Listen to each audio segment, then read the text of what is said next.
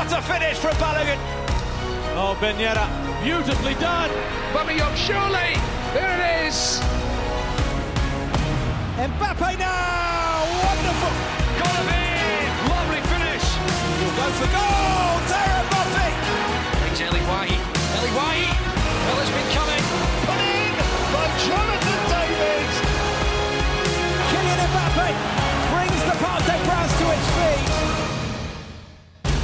Hello and welcome to 2024 and Le Beau Jeu, the first episode of the official Ligue 1 Uber Eats podcast in English for the new year. I hope each and every one of our listeners enjoyed a fantastic festive period and rung in the new year in an entirely spectacular, certainly a little unreasonable, yet safe manner. Most importantly, I hope you've all recharged the batteries for what promises to be a gripping, thrilling second half of the 2023 24 season for French football, both at home and on the continent. Coming up in this bumper episode, we're going to look back at the first half of the campaign, the surprises, the standout performances, and perhaps the disappointments. We're going to check in on our preseason predictions to see if any of them have come true and uh, perhaps give those present uh, a little luxury of being present on the first podcast of the new year, perhaps to change a prediction or two. Um, that should create a little bit of tension with the other guests we normally get on the podcast as well. We're all for that. 2024 is just a few days old, but we've already had the Trophée des Champions, a first trophy of the season. The Coupe de France is back as well, and we've got all your regular favorite segments as well as a whole lot more. To help me do all of that and more, me, Robbie Thomson. To get through it all, I'm delighted to say we're joined by our undercover Frenchman in London, England, Baptiste Reynaud from Le Classique Pod. Baptiste, bonne année. What has been your highlight of the uh, holiday period so far? Bonne année, Robbie. Bonne année, everyone. It's been the same as everyone's, really. Family time, overeating, indulgence, but also from a footballing front, enjoying John Textor, proceeding to transfers between John Textor and John Textor over the last few weeks. That's always a fun, fun sight to see. Fantastic. Are the New Year's revolutions because you say time with family and eating too much? Are you, are you on the? Uh, I mean, you're a little bit younger, but everyone I know of my age is on a, a no carbs diet now for January, let alone a dry January. The the alcohol's gone for most. I haven't I haven't taken that drastic action yet, but certainly happy to try and cut down on a little bit of the carbs. That hasn't that hasn't come across my way. That hasn't come across. I think it's a bit harder perhaps for a Frenchman to stop eating bread. Like an, like asking an Italian Ah, to stop yeah. eating pasta. It's it's not easy. Or a Scotsman to stop drinking beer. Andy Scott, Ligue 1 commentator and AFP journalist. Um, we've managed to get Andy onto the pod before he jets out to the Africa Cup of Nations. Happy New Year, Andy. And uh, what is the first thing you pack when you know you're heading off every two years to the Africa Cup of Nations? Happy New Year, Robbie. Yes, great to be back on the show. Um, well, the Africa Cup of Nations. What do you take with you? Well, you need a lot of things to take with you, but uh, one thing I would recommend is is a is a is a travel kettle. Don't laugh at me, but it's always good if you're going to be in a hotel room for a month that doesn't have a kettle, and you won't have a cup of tea when you get home at night. So that's what I'll be packing later on when I when I prepare my suitcase tomorrow. I'm going to Abidjan um, for one month, and it will be warmer than it is in France because it's got very very cold here. I, I assume that means that you have a, a cast iron Scottish constitution, Andy, because my trips to the Africa Cup of Nations, I can tell you after the first one, Egypt in 2006, the first thing that was going into my suitcase and taking up half of the space was a medical kit. to to Yeah. to settle an upset stomach, Yeah. um, I would take absolutely anything to not relive my first Africa Cup of Nations experience, which was quite literally Egypt. Fantastic place, loved it. It was a remarkable tournament and was such an eye opener for me, and I would do it again in a heartbeat. But I swear I was going to die. well, I hope I hope that's not going to be the case for me. But I've heard very good things about Ivorian cuisine. There are quite a few Ivorian restaurants dotted around Paris, which I've not been lucky enough to sample yet. But I'm lo- I'm looking forward to sampling the food uh, when I get out there. Amongst many other things, I'm looking forward to sampling the local culture and and and all the rest of it. And of course, watch some soccer. Well, that's the thing. That's the beauty of the round ball game, isn't it? It brings everyone together. It allows us, the fans, the journalists, the people that cover the game, but also the people that love the game to travel to new places, brings peoples together. It is a, a remarkable sport. That's part of the reason why we all love it. If you love it too, get involved in the conversation on Twitter or X at League One underscore ENG. Like, subscribe, and recommend this podcast, of course, on all your available podcast platforms. And don't forget the official Ligue1.com website as well for all the latest news about the league. Well, we left you midway through December. There were still a couple of matches left to play. We are going to have a little look back at the midway point of the season, but since then, it does seem like an age since we last spoke to you on Le Beau Jeu. We had the Trophée des Champions last week. Uh, it's normally the season curtain raiser between the champions and the Coupe de France winners. Uh, this season, it was always going to be Paris Saint Germain, the champions, and Toulouse, the cup winners. It was meant to be played in Southeast Asia at the start of the season. The plug was pulled on that for logistical reasons. We, it was rescheduled for this little hiatus in between the midway point of the season over the Christmas break. And Andy Scott, you were there at the uh, Parc des Princes, or at least commentating it. I was up early watching, listening to your your dulcet tones. Bradley Barcola to Vitinha. He spotted the run beat made by Dembele on the right hand side. Dembele's first time ball into the middle. Turned into the net by Lee Kang in. It's a great start to the game from Paris Saint Germain. They're in front inside three minutes here. PSG fans hopeful. We've seen their team claim another piece of silverware at the end of the night, but not there yet. They've dominated the first half, but have got just the one goal to show for it. Barcola to Mbappe. Mbappe still going. Mbappe's shot. It's a stunning goal. Yet another one from Kylian Mbappe. And PSG double their lead just before the break. That could be a killer blow for Toulouse. And it's all helped the reigning French champions win their first silverware of this season. Once again, they've won the Trophée des Champions for the 10th time in the last 11 editions. PSG have claimed this particular trophy. Usually the curtain raiser to the French season. This time, the first game of the new year, midway through the campaign. They've seen off the challenge of the Coupe de France holders, Toulouse, with a 2-0 win here at the Parc des Princes tonight. Lee Kang-in and Kylian Mbappe with the goals in the first half. Another trophy for Paris Saint-Germain.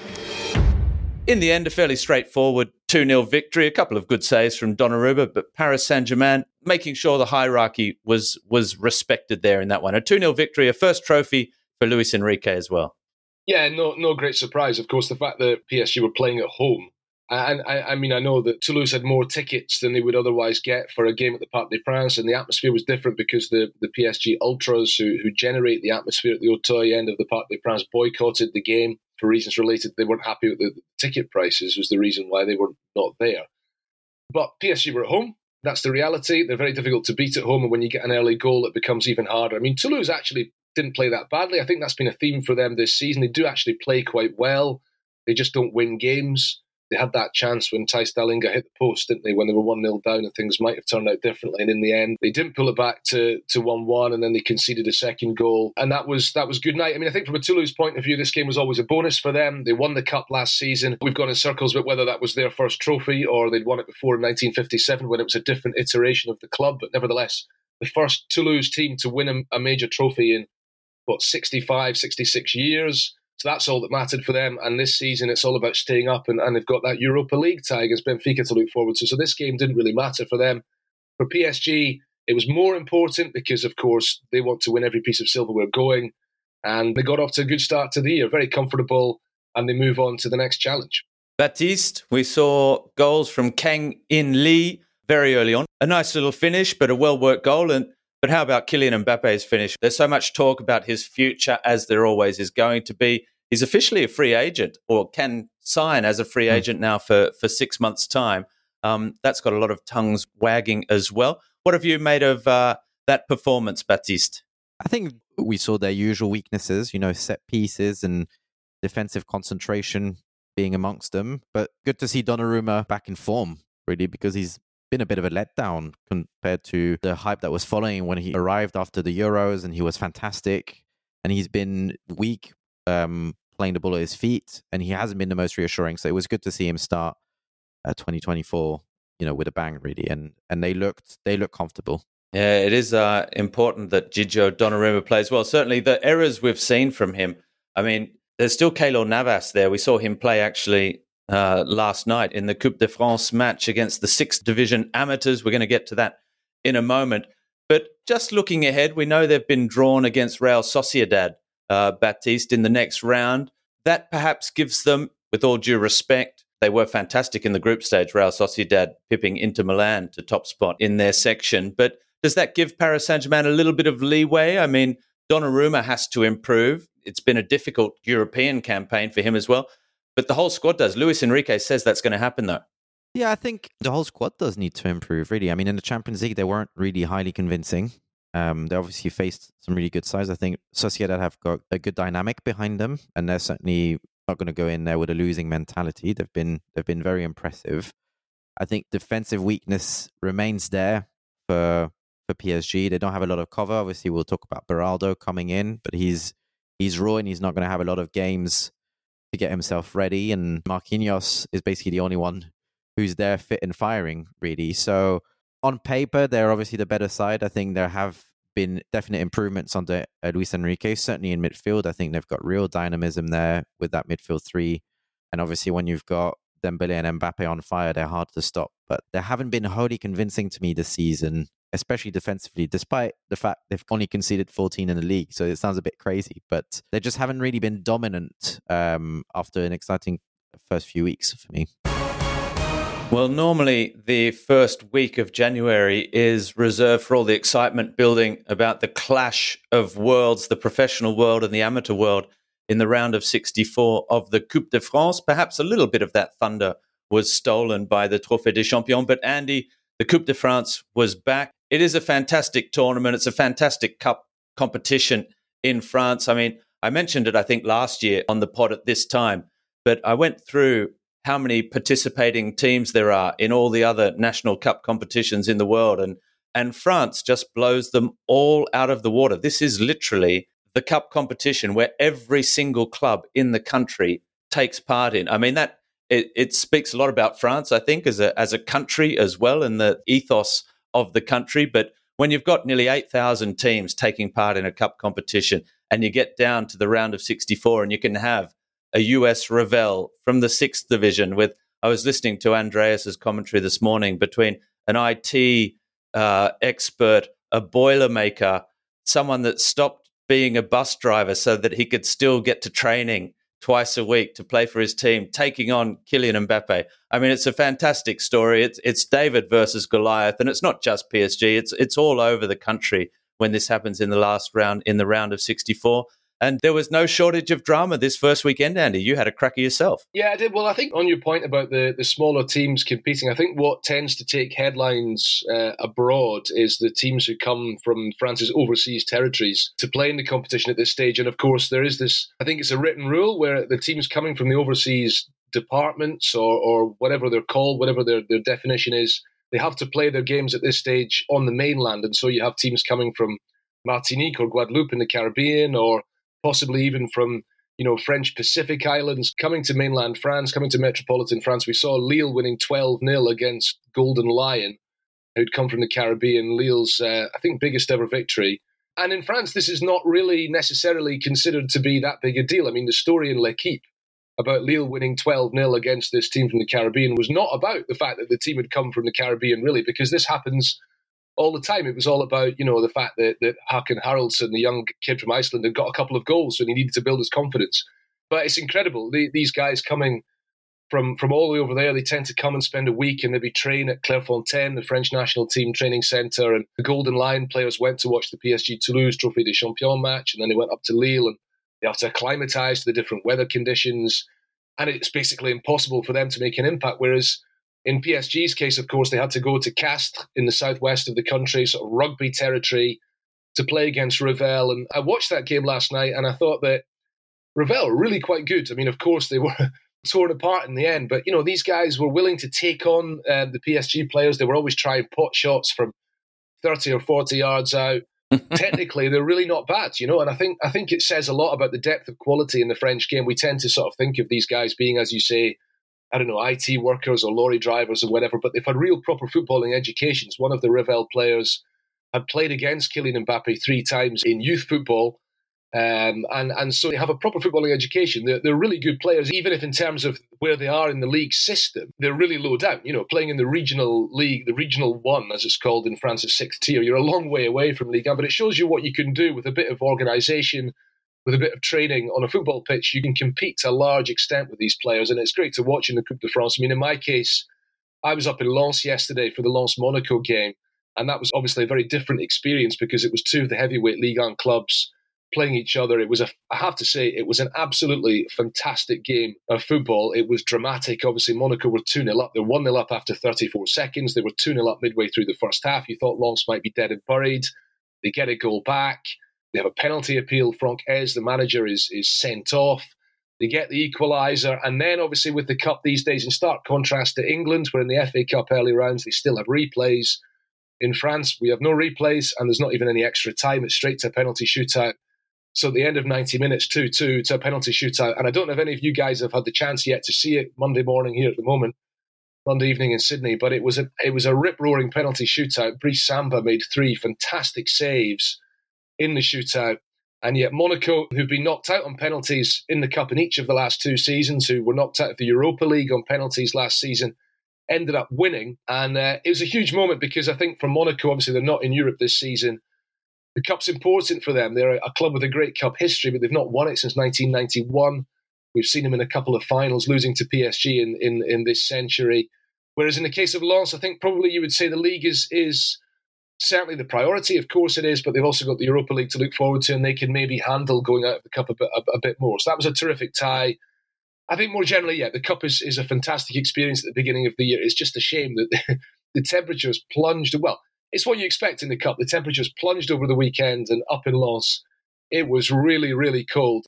Exactly. It's it's when you when you have a match that's still all square in the 85th minute and your your voice is trembling and you when you breathe in it hurts and all that. Yeah, I, have been there. Baptiste, Andy mentioned Les Herbiers. They're one of the amateur sides that went all the way to the final, which is is is basically unheard of in any other realm of world football, really, or world sport. Absolutely. And I think the French Federation has many ills, but actually its educators are top notch across the country.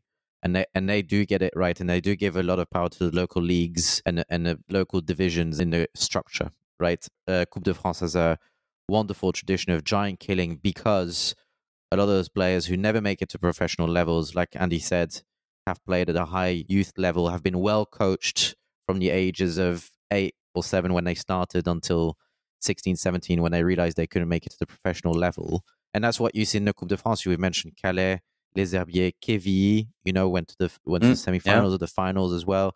We also saw obviously they were professional, but Guingamp, we saw them win the Coupe de France when they were in the third tier.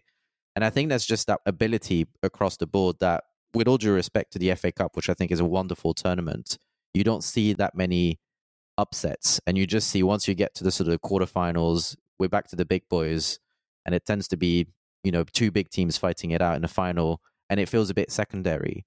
You don't really get that in France, and and you see that because if I look, for example, at Marseille at the weekend, who beat Thionville, Marseille have traditionally lost to small teams, and you can sense some trepidation about going away to a small team, not wanting to look foolish once again by being arrogant and and and losing to a smaller side, and they nearly did, and they weren't convincing.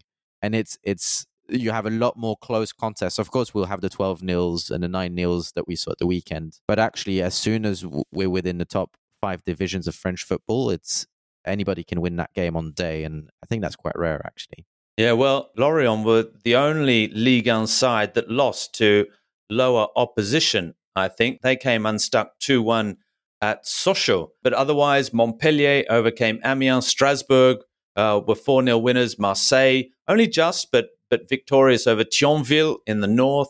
Rennes got a little bit of that uh, revenge back, I guess, even though it's the round of 64. Those two Guingamp Cup final wins, both of them against Rennes. Um, a remarkable story, that one. Lyon were too strong for Pontarlier, so perhaps they're uh, starting to get on the right track. Toulouse overcame Chambéry by three goals to nil. Reims are still going. Clermont knocked off Metz in a penalty shootout as well. Nantes went through. Lille, we've mentioned, and Brest got up over Angers as well. So that's that's basically what happened in the Coupe de France. The draw for the next round, for the round of 32, will be held this evening in France. So we've just missed that one, but we will keep our eyes out for that and be bringing you that on ligue1.com and the Twitter channel as well. League One underscore ENG. That will have all the information about who's going through.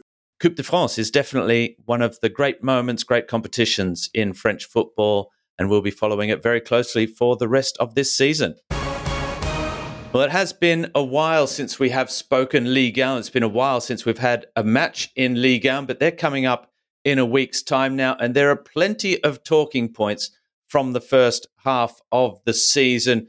Paris Saint Germain, it took them a while to get to the top 12 rounds before they managed to uh, take top spot, but Luis Enrique's side are now five points clear. Kylian Mbappe has been in outstanding form with 18 goals in his first half of the season. He is the top scorer, as we mentioned last time. Ousmane Dembele is there as well. He sits atop the assist chart, but they can't afford to take their eye off the ball. OGC Nice have probably been the surprise packet, or, or perhaps Stade Brestois might like to have a little word to say about that as well. But there have been a few, shall we say, standout performances in the first half of the season. Monaco are there in third place. Lyon at the other end of the table. It took them 12 rounds. While it took 12 rounds for Paris Saint Germain to get first place, it took Lyon 12 matches to get a win. It is the remarkable story also of the first round. Brest are right up there riding high as well. Marseille, Lens, after a very slow start, are starting to hit their stride. Reims, Rennes, Strasbourg, all looking for consistency. I think one of the other highlights, perhaps, guys, of the first half of the season was a successful European campaign for most sides. Andy, in uh, very briefly, tell me about OGC Nice and what they have they have achieved, as opposed to talking about Paris Saint Germain, yeah. because we know what Paris Saint Germain can do and their financial clout. Nice have been one of the real, I think, feel good stories of this first half of the season. Yeah, they have because they underperformed last season and then they appointed Francesco Farioli, who's only 34. He's an Italian with a really fascinating background. And I think anybody who listens to this podcast regularly and follows French football regularly probably knows it by now. But of course, you know, he was a, a philosophy student. He didn't play the game. He ended up working with Roberto De Zerbi, now the Brighton manager in Italy because De Zerbi took an interest in something that, that, that Farioli had written, and then Farioli ended up working in Turkey at a club there. He was not somebody who was known in French footballing circles at all. He's only 34. He's come to Ligue 1 and he has got Nice well organised and he's got them, you know, they win games because they don't concede goals, but it's not as if they play bad football. They play good football. They have good forward players. Uh, there's a good balance to the team, really. I mean, they have Moffi up front. They have Gaetan Laborde. They have Khéphren Thuram in midfield. There's no shortage of talent there, but of course, their success has been built around that incredible defensive record. The last time I was on the podcast, I did say that ultimately there's going to come a time when they start dropping points because they can't keep a clean sheet in every game. It's just not possible. And the problem is, of course, that has happened a couple of times for them. In December, they lost in Nantes, they lost in Le Havre. They did finish the year strongly by beating Lens at home, which is a very good result. But it has been a fine season, but I think the question for Nice in the second half of the season is, for me, there's, they're five points behind PSG. The PSG's closest challengers right now. For me, that gap is not going to get narrower; it's going to expand. And I think, from the point of view of the neutral looking at Ligue 1, the question is really, can anybody else step up and somehow challenge PSG? I don't think so. I think PSG are going to run away with the league and, and win it by a considerably bigger margin than the gap at the top now. And I think for Nice, it's about maintaining a position in the top four. Remember, fourth place, the top four go into the Champions League next season. There has to be every chance of them getting there, and that's the aim for them. Of course, owned by Ineos.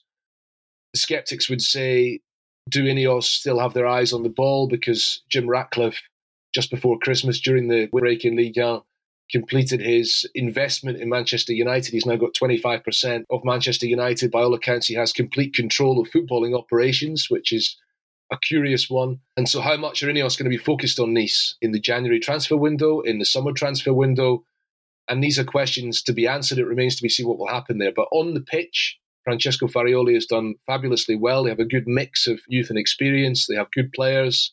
I just wish they could fill the stadium more often. And anybody, I think we've probably all been to the stadium in Nice. It is out of town, next to an IKEA, the other side of a of a sort of mountain from the city itself. It's not the quickest place to get to from the centre of Nice. And when you're sitting on the Promenade des Anglais by the beach, you probably think, ah, do we need to go at the game? You know, so that's a problem. But listen, I think that for them, as I say, it's not going to be about challenging PSG in the second half of the season. It's going to be about holding on to European place. And I think now they want at the very least get into the Europa League next season. But I think the Champions League is is a realistic target for them given the position they're in right now.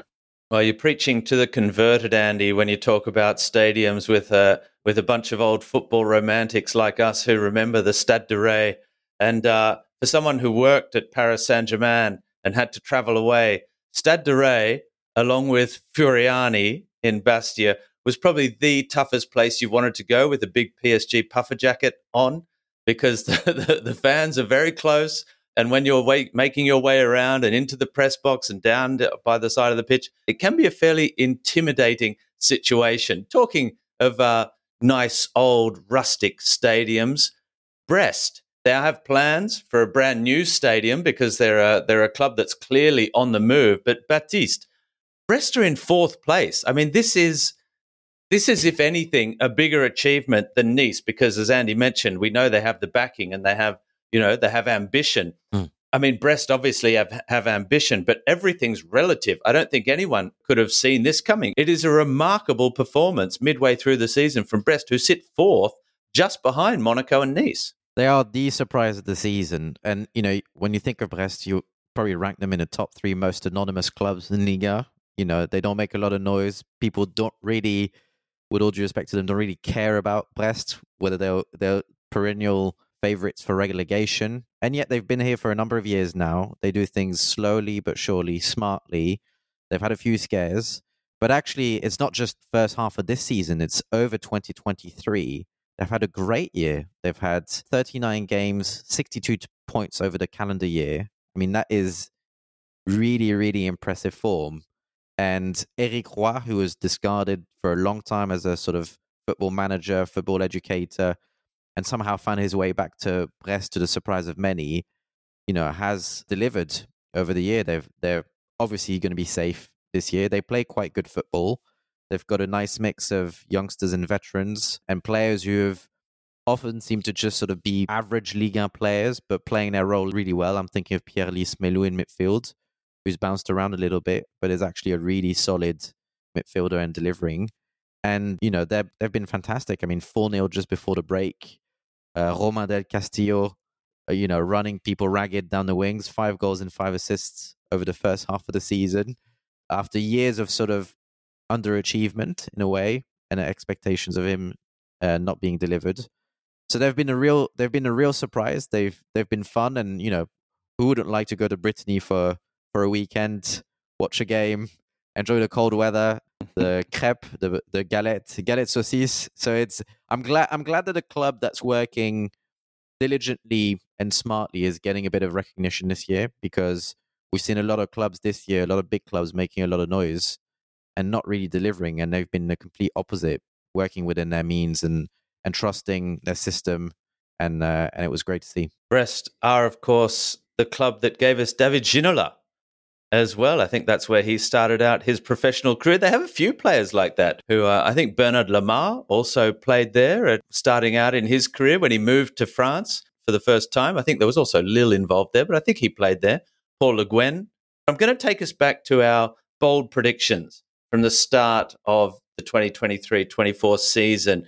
And um, and I have them in front of me here, gentlemen. And you two have actually got away with uh, your big surprise of the season because you've gone, it will be this club, either negative or positive, perhaps. So, Andy, we've just heard from you because you said Nice are going to be one of the big surprises, either in a positive or a negative sense. I think it's been a very positive sense. So, so you've got that one right. So, not too much to uh, to chat about there. But Baptiste, I'm going to come to you again as well because while you did say that Amine Gouiri was your uh, contender for top oh, goal God. scorer. Um, so we'll let that one go. But you did say Olympique Lyonnais Um, Olympique Lyonnais. Now, you said either good or bad. You would have been surprised if they'd been very, very good. They have been very, very bad. I know it's scant consolation that you got your tip right, your bold prediction right, but it has been a very, very tough six months to be an Olympique Lyonnais fan. It's just been utterly chaotic, and there's just been a lack of direction at the club that I think, to be fair to John Textor, he has been trying to remedy especially with Pierre Sage coming in and bringing additional staff. Mathieu Louis Jean's been given more powers in the sort of sporting area. So I think he's learning, but he's had to learn very fast. In a way, the reason why I said it either good or bad, I mean, either good was because they just have undoubted talent at the club that if it if it clicks, they still have some very, very good players. But you could see the dynamic of the club as a whole had just been negative for, for the last two to three years. Lots of infighting between Aulas and Textor, and and uh, and Textor finally getting all powers. Lots of battles for influences within the club. Giroud was being maligned and wasn't delivering. Laurent Blanc clearly seemed unhappy, and with all due fairness, never seemed like the right appointment in the first place. And and players just seemed to vacillate between being happy or just being part of a fragmented dressing room. So, you know, it's no real surprising, you could say. The writing was a bit on the wall. Um, Pierre Sage has come in and he has steadied the ship. It's maybe no surprise that a sort of a long-time football educator again coming in and being sensible and giving any everyone a chance and having a, a calm voice in the dressing room uh, with no with no arrogance coming in might have helped. So you know they're training upwards. I think it's still a very fragile edifice there.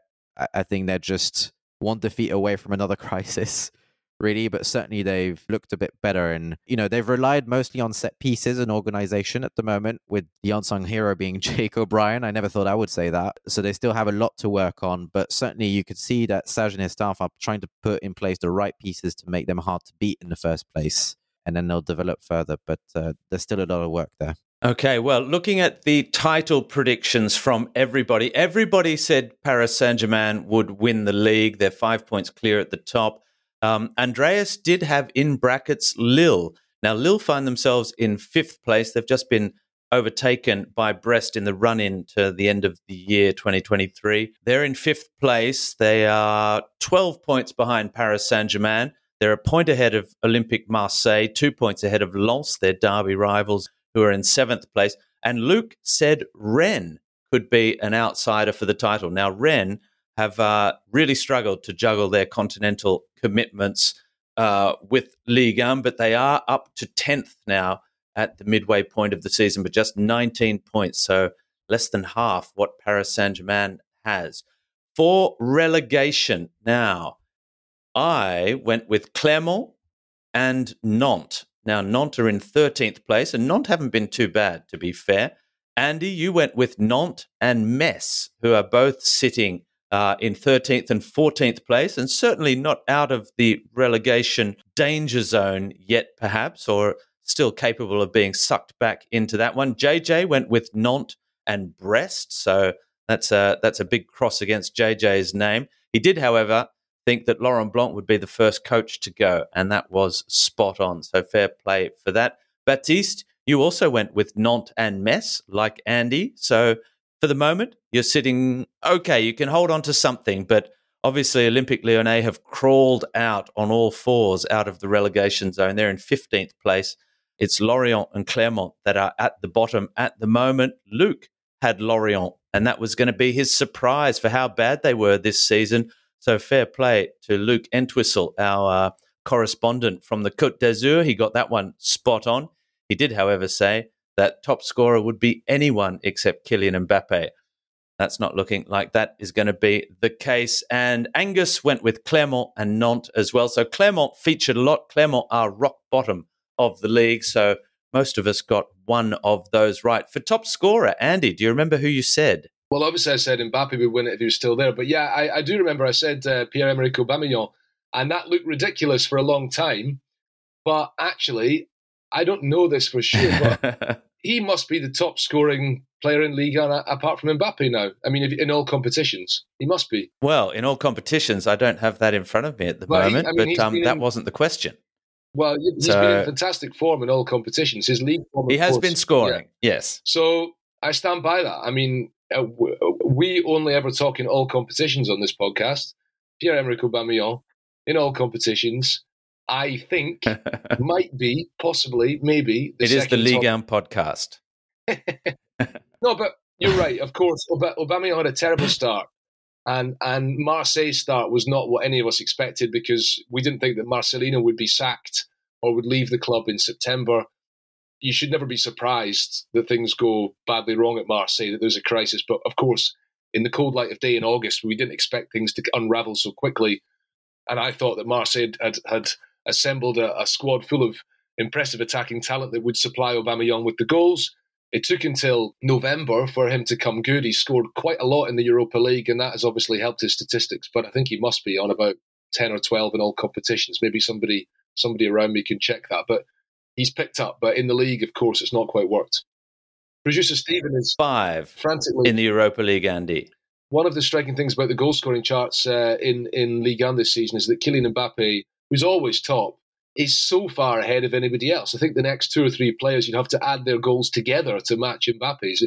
Nobody's been remotely close to Mbappe. So in second place in the scoring charts is Wissam Ben Yedder with eight, and Angus did say that Wissam Ben Yedder could be the threat because we weren't sure if Kylian Mbappe was going to be at Paris Saint Germain at the start of the season, which is why also we generally went Kylian Mbappe.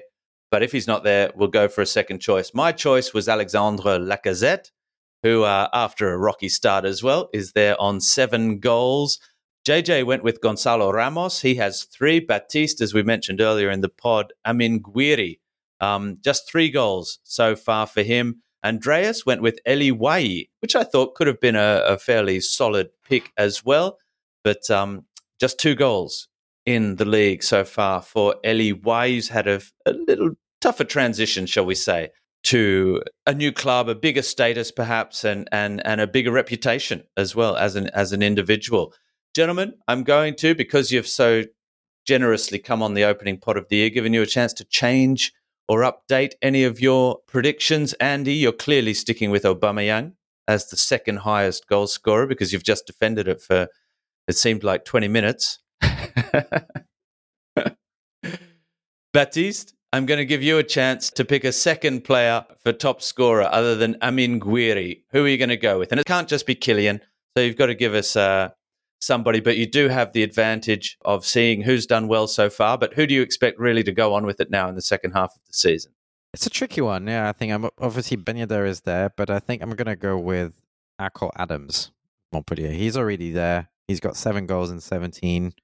Montpellier do try to play quite expansive football. Teji Savanier is in good form. So, I mean, I've already gone with one left field selection with Amine Gouiri, who who's disappointed me, much like Stade Rennais have. But uh, so why not go with another one? I'll go with Akor Adams. It also seems like the most stable environment compared to Lacazette and maybe Aubameyang. So I'll go with him. Fantastic. You're listening to Baptiste Reynaud from the Le Classic pod, Andy Scott, the Ligue 1 commentator and AFP journalist, and myself, Robbie Thomson. Well, it seems that PSG have never seen a transfer window they didn't like. And currently, the open winter session is no exception. Day after the window opened on January 1st, the capital club swung into action, fending off competition, notably from Liverpool and Arsenal, to clinch the signature of a 20 year old Brazilian central defensive prodigy, Lucas Beraldo from Sao Paulo. The five year deal, worth a reported 20 million euros, makes the youngster not only the latest in a long line of Brazilian stars to grace the Parc des Princes, but a key part of the club's future plans. How much weight is there then on this young man's shoulders? Our undercover Frenchman and all round classicist Baptiste Reynaud has more. Joel Camargo's name might not be recognizable anymore, certainly not outside his home country, but the 1970 World Cup winner unknowingly ushered in a new era in 1971 when he became the first Brazilian to play for Paris Saint Germain. Was he a pacey, silky proponent of O Jogo Bonito? Not exactly, for Joel Camargo was a centre back. And in that sense, and despite only playing two highly forgettable games for PSG, he inaugurated a successful Brazilian defensive tradition for the Parisian club. Now, of course, PSG's history has been indelibly marked by its wonderful Brazilian creators. Rai, the great Socrates' brother, and PSG's first Brazilian captain, Leonardo, Ronaldinho, and Neymar spring to mind as one travels back in time and thinks of PSG's Brazilian contingent. But in more recent times, our Auriverde defenders have arguably been a more successful source of talent for the club. Ricardo in the 90s, Alex, David Luiz, Maxwell, Thiago Silva, and Marquinhos have all had hugely positive impacts, particularly noted for their professionalism and their ability to integrate effortlessly within the dressing room. This has been evidenced by 12 consecutive seasons now of Brazilian captaincy at the Parc des Princes, starting with Thiago Silva from 2012 and Marquinhos thereafter from 2020 onwards, the latter mentored in many ways by the former. And now, with Marquinhos in the midst of his 11th season in Paris, PSG have once again turned to Brazil for their new long term defensive solution. This time with Lucas Beraldo, who joined this winter from Sao Paulo for a reported 20 million euros. Despite a solid defense in Liga with only 14 goals conceded, PSG have faced a defensive crisis, with Presnel Kimpembe on the long term injury list and unconvincing summer signing Milan Skriniar recently joining him on the treatment table. With Nuno Mendes oft injured, Luis Enrique has had to turn to Lucas Hernandez at left back, leaving Danilo Pereira as the only fit centre back left to partner Marquinhos, with little depth at fullback too, especially with Hakimi moving to the African Cup of Nations. The Spanish manager switches from a back three to a back four depending on the opponent, have also meant that defensive cover is needed, and PSG have been particularly conscious of how overburdened Marquinhos has been in recent years, often holding the fort on his own especially with Donnarumma's suspect form over the last 12 months and an historical lack of midfield cover, although this has been much improved this season thanks to Ugarte and Zaire Emery. And so PSG have turned to their Brazilian connection once again, hoping that the recently turned 20 year old left footer from Sao Paulo will allow Marquinhos to move to a more natural right centre back role, whilst providing some good defensive positional sense to a backline that has often felt stretched, either due to a lack of pace in Skriniar, for example, or discipline in Kimpembe. Furthermore, Beraldo is known in Brazil for his level headedness and maturity, often seen laughing during games as a way that he's admitted to releasing tension. And PSG have been looking for players who are professional, serious, and not bling bling, making Beraldo a seemingly perfect fit. However, whilst the assured Brazil under 20 international is an impressive and exciting prospect, he will need to hit the ground running with only four Liga games before PSG's Champions League round of 16 game against Real Sociedad. And whilst the Brazilian centre back has undoubted quality, his lack of experience and familiarity with his teammates will be an immediate challenge for the Sao Paulo man has only played in 27 league games in Brazil so far. For Beraldo to be successful, he will need to adapt quickly both on and off the pitch, in a new city, with a new language, and a competitive and sometimes fragmented dressing room. Will he find in Marquinhos the mentor that the PSG captain himself had in Thiago Silva? Only time will tell, but if history tells us anything, it's that PSG is a welcoming place to Brazilian. I remember very clearly um, when I was at PSG interviewing Marquinhos and Thiago at the same time, um, talking about the passing on of knowledge and what it takes to be a captain, because we knew that that Thiago was leaving the club and that Marky was uh, was emerging as this leader at the back. And Thiago had this little list of things to, to give to Marquinhos and say, here's a letter, open it when you receive the captain's armband for the first time, with a whole little checklist of, of things that make a good captain um, for the capital club. And Marquinhos, I mean, I was I was at the club when he first signed in 2013. He had braces. He just arrived from Roma. He was injured. Um, he was best friends with Lucas Moura um, the two young Brazilians who who just arrived at the club. They were anything but future captain material. But uh, yeah, Marquinhos has has become well Brazil captain as well. Um, a fantastic player. Andy, the Brazilian influence at, at Paris Saint Germain. What what stands out to you uh, in in that history? And and is it something that you can keep going? Is it is it does Paris Saint Germain have a special place for for Brazilians? Do you think? Honestly, I, I, suspect that in Brazil it, it, it doesn't particularly, but I think um, I think in Paris they're very proud of their, their links to Brazil as as you know as we've touched on it goes back almost to the origins of PSG and of course the, the, the really famous ones you know would be Rai in the in the nineties, Ronaldinho in the two thousands, and and Thiago Silva and Marquinhos over the last decade. And it's something that they're probably quite keen to continue. I think probably there's a potentially a slightly cynical aspect to it that PSG know that if they can sign some big name, I forgot to mention Neymar. if they can sign some big name Brazilians, Brazil being a massive football market, then it might help their profile in that country. Um, and so they're prospecting and looking for the next ones to sign. And Lucas Beraldo uh, was not meant to be the only one, of course, they brought in this month. They were supposed to sign Gabriel Moscardo from Corinthians as well, but he has to have an operation. They have to put that deal on hold, and, and they'll keep looking to sign more of them. Brazilians are good at football, so in a sense, it makes it makes perfect sense to to look to the Brazilian market. And you know, PSG have been fond of their Brazilian connection. It's Not always worked out. There have been a couple of big flops, particularly in, in the 2000s when PSG were going through some tougher times. But in the last decade, the Brazilian connection has, has worked marvelously. And, and I, I have to say, like Thiago Silva at his best will probably always be the best defender I've ever seen live. You know, just an utterly tremendous footballer in terms of his reading of the game. Even now, you see him playing for Chelsea. Uh, he's he's almost the same age as me. He's, he's 40 this year, and and it's just incredible. So you know, I think they're looking at Lucas Beraldo and hoping that he can perhaps go on in the long term to be a success. But we shouldn't we shouldn't expect too much of him too soon. Well, now it's time for our authentically unhelpful French football quiz, Deja Who, where you bring your hard earned database of French football frivolity to bear in order to figure out who I'm talking about. Now, you have the chance this week to win a Ludovic Blas Rennes jersey. That's the first one up for 2024. But in December, we had a couple of pods as well, and you had the opportunity to win a Remy Cabella LOSC jersey. So we'll be announcing the winner of that in a moment for those two questions we asked.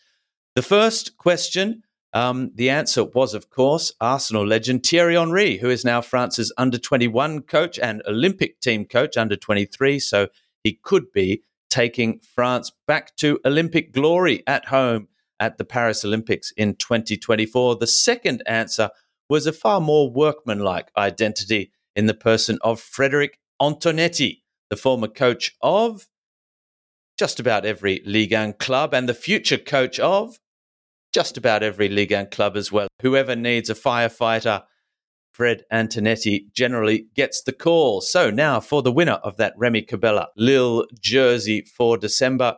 We had an impressive number of correct answers, so please keep them coming. And just uh, I'll mention it again after, but if you think you have the answer, League One Podcast at gmail.com is where you have to send your correct answer via email. But the winner of the Remy Cabella Lille jersey is CJ Puzzo. Now, for the record, it's not because we suspect CJ could be related to the Godfather author Mario Puzo. Um, there have been no offers that we can't refuse. So, congratulations, CJ. Sorry if the Godfather jokes, you're getting a bit sick of them. Um, but we'll be in touch soon for you to arrange delivery of that prize. Now, time for our first Deja Who question of January 2024. It could win you a Ludovic Blas Rennes jersey. If you think you know the answer, League One Podcast at gmail.com is where you have to send your jersey. I hope my two guests have their thinking caps on. Who am I?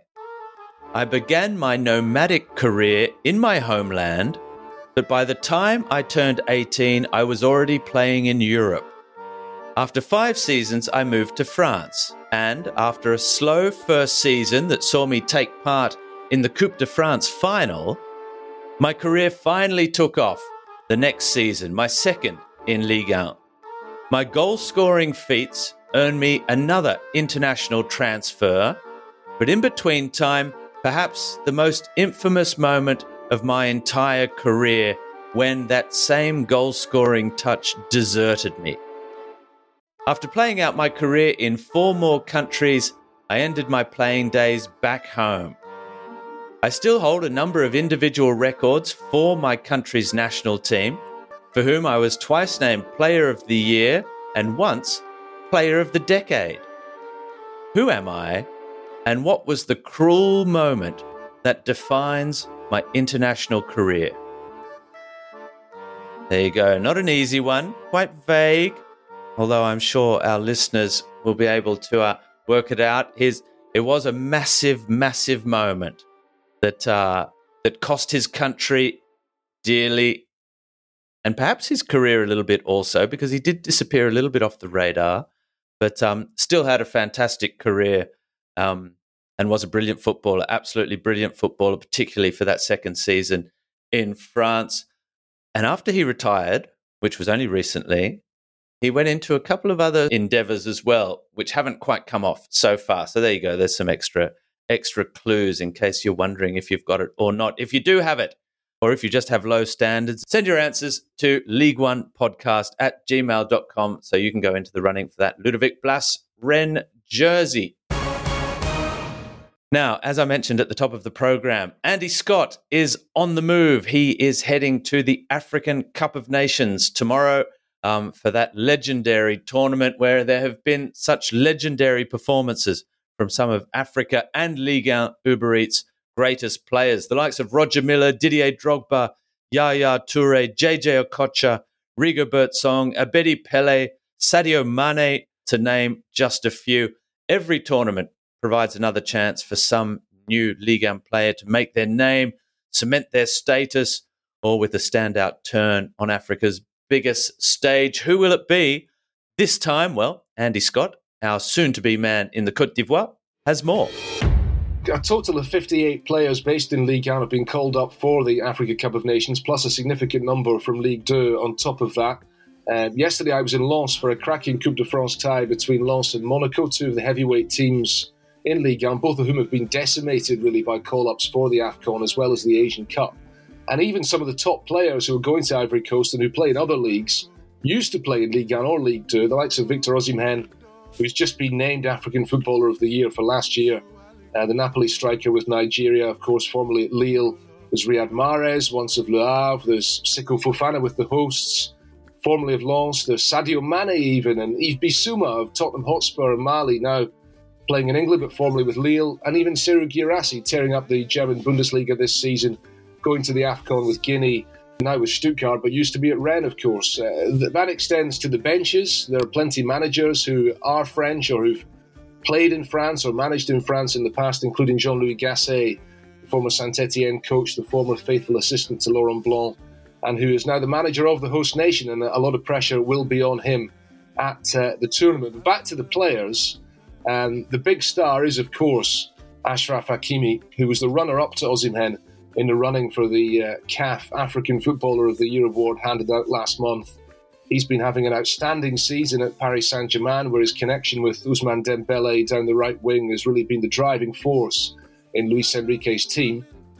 Hakimi, who was born in Spain and also featured in every game on Morocco's uh, historic run to the World Cup semi finals in 2022, where they lost to France, of course, in the last four.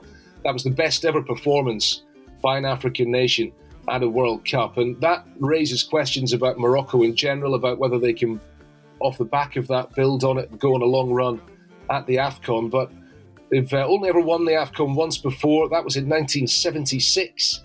And so it's it's becoming a bit of a monkey on their on their backs, to be honest. And one of the themes of the Afcon has often been that North African nations, whose club teams dominate uh, at club level on the continent, they often struggle in Afcons played uh, in sub-Saharan Africa. So let's see if that changes this time. But certainly Hakimi will have a big role to play and uh, the question beyond that is what impact will his absence have on Paris Saint Germain because he's been so important for them this season?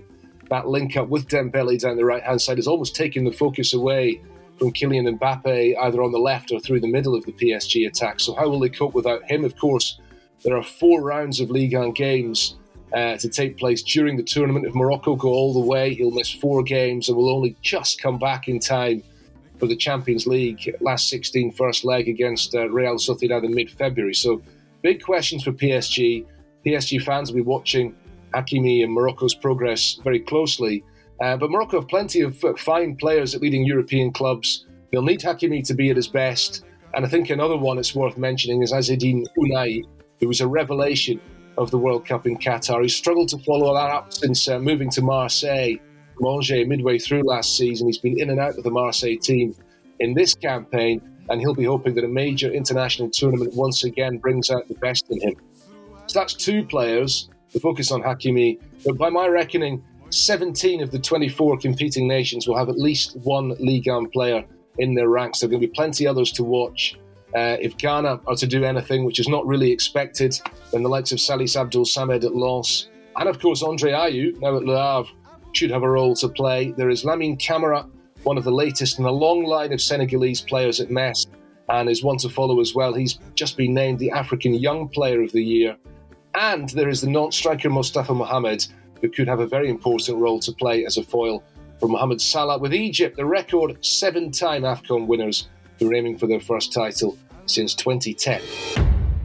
All right. Thank you for that, Andy Scott. Baptiste, 58 Ligue 1 players, depending on who makes the final cuts and who, who drops out between now and then, because we all thought Terem Moffi was heading with the Super Eagles. He's been left out of Nigeria's squad in the end. Baptiste, the Africa Cup of Nations, we know that it's been through periods where it's been controversial because there are so many players that play in Ligue 1 that all head back for the Africa Cup of Nations.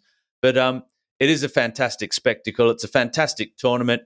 What are you expecting from the next month or so in the Cote d'Ivoire? Hopefully, fireworks. I mean, the Africa Cup of Nations is always great fun to watch. Sometimes dodgy pitches, but certainly a lot of endeavor, a lot of talent players playing quite freely. I'm looking forward to seeing the Ligue 1 players on on their biggest stage. Um, you know, I think Nigeria are quite an interesting proposition.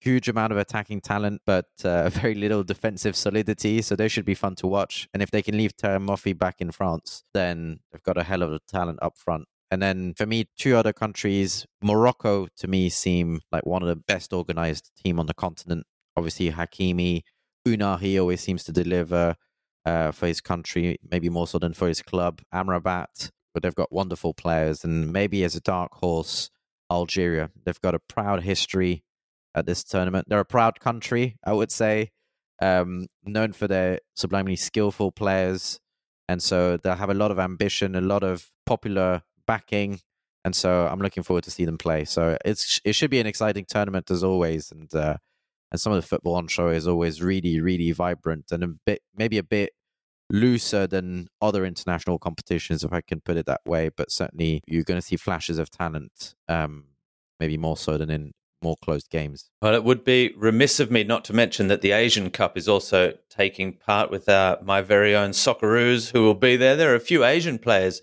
in Ligue 1 as well who will be missing in action over the next month, taking part in that tournament. But interestingly, Marseille, who are a club with a strong uh, African tradition and strong links to Africa, they are the most represented side at the AFCON from Liga. They have seven players who will be taking part. Montpellier have six, Monaco with five as well. Metz are another club that we generally uh, associate with their academies in Senegal and, and strong links. They have four players there as well. And Reims, well, they have Asian and African obligations. There's no doubt that the Africa Cup of Nations and this year, perhaps the, the Asian Cup as well, can play a role in, in what is what will be the outcome for this season as well, because Monaco are missing a lot of players. They're in the hunt for those Champions League spots. Nice, they're without a couple of players, but Jeremy Boga is a big one who's missing for them. Boudaoui with Algeria as well. Atal has been on the outer anyway for the moment for them, and Terem Moffi stays behind. So perhaps that could work in Nice's favour as well. Paris Saint Germain are without Hakimi, obviously with Morocco, and Lee Kang In, who will be at the Asian Cup with South Korea. Okay, well, we're just about done now. Time to wrap up. We have the Coupe de France is coming up again in the next couple of weeks. We'll be back to have a, a look back at that as well as round 18 of the Ligue 1 season. There is one huge clash coming up with Lens at home to Paris Saint Germain. They have caused them plenty of problems in recent seasons. There are big games everywhere you look. Rennes against Nice as well, Monaco against Reims. Olympique de Marseille are at home to Strasbourg and high flying Brest take on Montpellier. They're definitely two sides that have impressed, two sides with piratey type uh, ethos, I think you'd say. I mean, I know Brest are the pirates. I think Montpellier play like pirates. Their club certainly reminds me of a, of a pirate type club, so I'll, I'll stick with that one. Metz take on Toulouse, not Clermont. Andy, you won't be here to watch that, but watching from afar, what catches your eye? Well, obviously, Lens PSG catches my eye. Um, great game last year on New Year's Day, which Lens won. Lens pushed PSG until the final day last season. They have recovered from a bad start this season. They were, I think, 11 league games unbeaten before losing in Nice in the last match before the winter break. They need points because they're chasing and looking to climb the table. PSG will know this is a really hard place to go to. They still have to improve a lot under Luis Enrique, and just in general, it's a it's a, it's a fantastic atmosphere at the Stade Bollaert. You know, Sunday night under the lights, and that will be one of the games to watch in, in the whole of Europe this coming weekend. So, and that that's going to be a crack, and I'll certainly try to catch it from, from my base in Abidjan. Baptiste, eh, eh, what what takes your fancy in this round 18 as Ligue 1 returns to our screens and our stadia? Two games that I'd link. So Metz Toulouse and Nantes Clermont. Uh, I mean, you're talking about four teams sliding down the table and looking over their shoulders and being quite fearful and always a win away from a crisis, especially in Nantes' case. So I think it'll be interesting to see where they're at in their first game back in Liga and whether they can start the the year in in style. But I think they're they're going to be quite tense and on difficult pitches, so they'll be they'll be quite interesting niche ones to watch. Fantastic. I think uh, Rennes Nice will be an interesting battle as well. Julien Stéphan looking to make his mark at that Rennes side against Nice, who were looking to be hitting the ground running as well. Um, a few changes maybe coming tactically for Nice in the coming weeks as well. I've heard from Farioli, um, who's trying to just keep things uh, lively, not uh, not become too predictable. So it'll be interesting to keep an eye on them. They're a very tactically astute side, and let's not forget, Andy, that it was that Lens Paris Saint Germain match where Franck Haise took to the microphone after the game and, and sang the On les a chicotés song, which uh, turned against them somewhat in terms of their results on the pitch following that. They went through a very difficult run. So I'm sure if Lens do manage to get up over Paris Saint Germain and inflict just that second defeat of the season, I'm not sure we'll see Franck Haise getting down in front of the Ultras and singing along with them. Well, we're just about done. We'll be back in two weeks' time to take a look at round 18 and the Coupe de France round of 32 action before poking our noses over the fence to look ahead to rounds 19 and 20 as the second half of the season gets right underway. We'll also be uh, having a look at the transfer window as well as catching in on what's happening at the Cote d'Ivoire in the Africa Cup of Nations. There'll be another chance for you to win the Ludovic Blas Rennes jersey in our occult quiz Deja Who, and of course our customary dissection of all the talking points from the world of French football. Until then, on behalf of the entire Le Jeu team, bon match et bonne continuation.